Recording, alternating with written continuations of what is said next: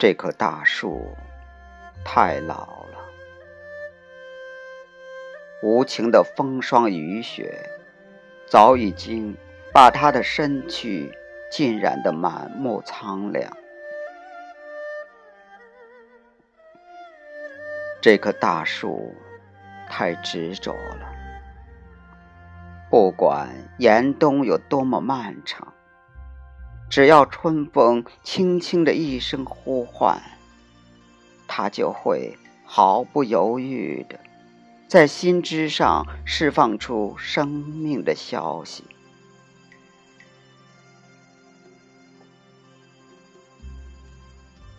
春草默默的站在大树底下，目光像一只不知道疲倦的鸟。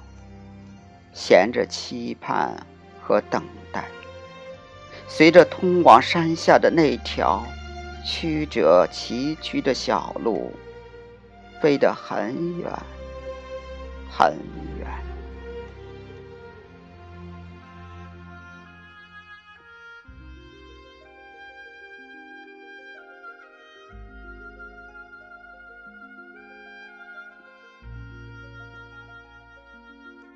每一天的太阳又升起来了，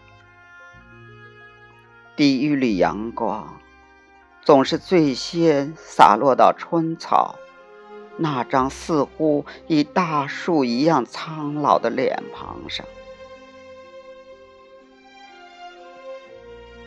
那一年春天，春草在大树底下依依不舍地。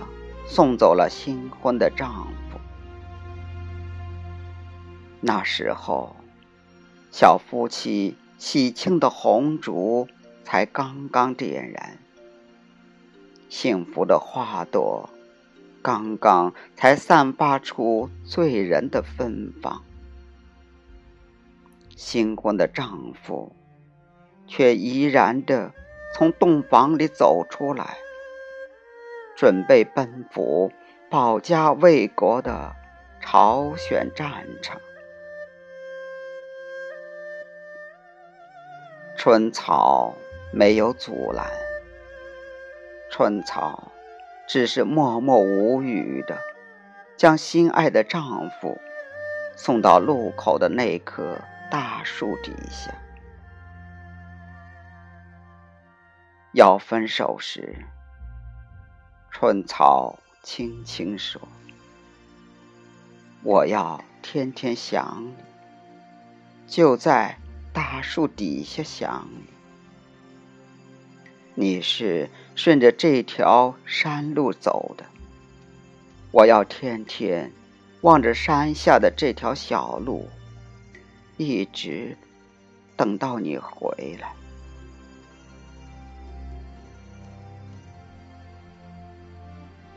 起风了，山里总是要起风。山风吹到大树底下的时候，总要停留一会儿。山风悄悄告诉在大树底下苦苦等待的春草：春天过去了。秋天也过去了，冬天就快到了。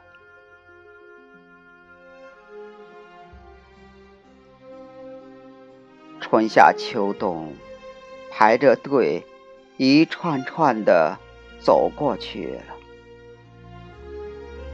大树底下，春草已经不是一个人在等待。他的背上背着还没有见过父亲的儿子，刚刚学会说话的儿子，喜欢眨动着新奇的小眼睛，在母亲的背上发问：“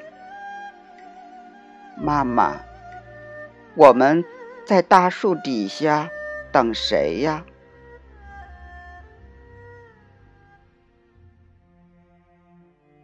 下雨了，晶莹的雨珠滚落在春草开始憔悴的脸庞上，分不清是雨水还是泪珠。大树的旁边已经垒起了一座新坟，丈夫的躯体已经长眠在异国他乡，坟墓里葬着的是烈士离开家乡前的一只新婚枕头。凄风苦雨中，春草仍然站在大树底下，身旁伴着丈夫的坟墓，目光依旧落在山路的尽头。春草的内心里，总有一个声音，十分执着地对自己说：“孩子，他爸。”你恐怕已经在回家的路上了吧？快回来吧！天塌了，山崩了，我也要等你。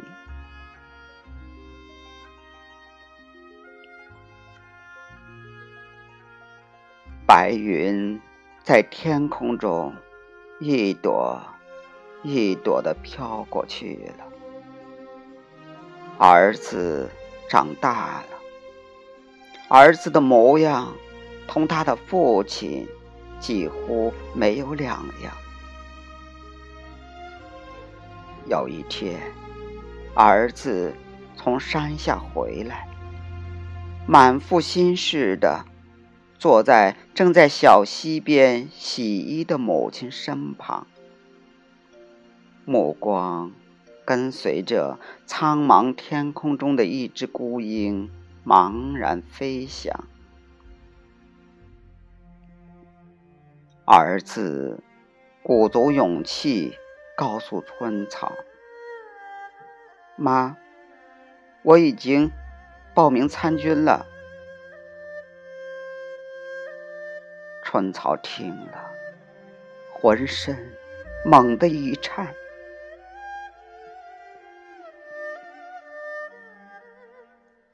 儿子还是走了。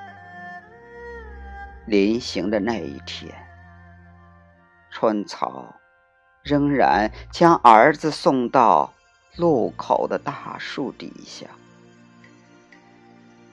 儿子突然反身过来，扑通一声跪倒在母亲的脚下，泪流满面。春草把儿子扶起来，努力的笑了一笑，对儿子说：“去吧，儿子，到外面去长长见识。妈，在大树底下等你回来。”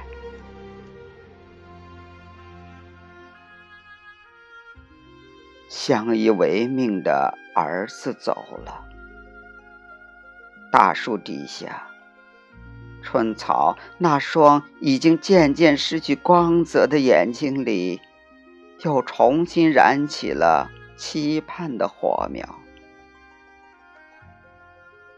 当时间这根残酷的皮鞭抽打的春草心灵滴血的时候，儿子终于回来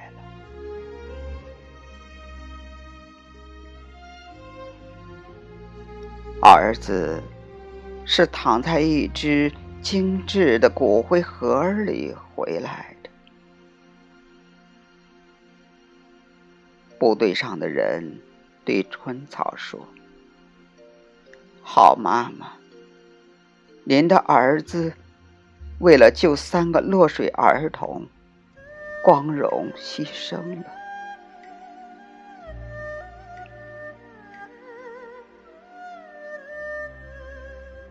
当大树旁边又多出一座坟茔的时候，那条挂在山下的小路突然变成了一道耀眼的闪电，金光一闪，蓦地无声无息的消失了。春草的眼睛。从此，什么也看不见了。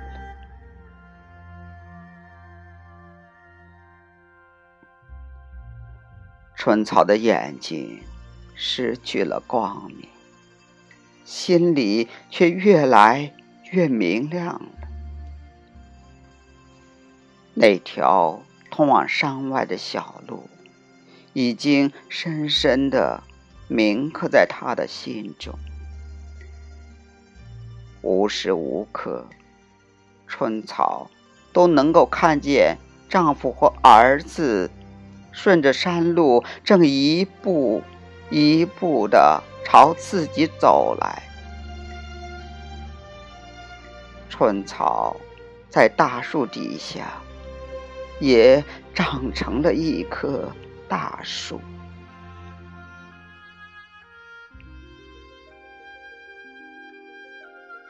此时，山脚下大型的水利工程轰轰烈烈上马了。移民工作组来到大树底下，他们在春草面前欲言又止，谁也不忍心惊扰这位苦命而又让人肃然起敬的。春草大娘，春草说：“我知道你们想对我说什么。我老了，一辈子都是在大树底下过来的，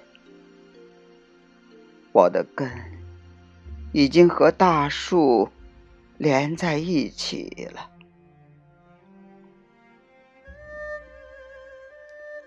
移民工作组的同志十分的为难，眼看大部分移民已经搬迁出去了，哪怕只剩下春草大娘一人不走，也不能算是完成了移民搬迁任务。更何况，春草大娘还是一个令人尊敬的烈属和英雄的母亲。移民工作组的同志，谁也不说话，只是天天都到大树底下，默默的陪伴着春草大娘。那一天，春草枯涩的眼窝里突然流下来两行清泪。大树底下，春草跪在丈夫和儿子的坟前，呜咽地说：“我走了，我已经把你们。”全印在心上了。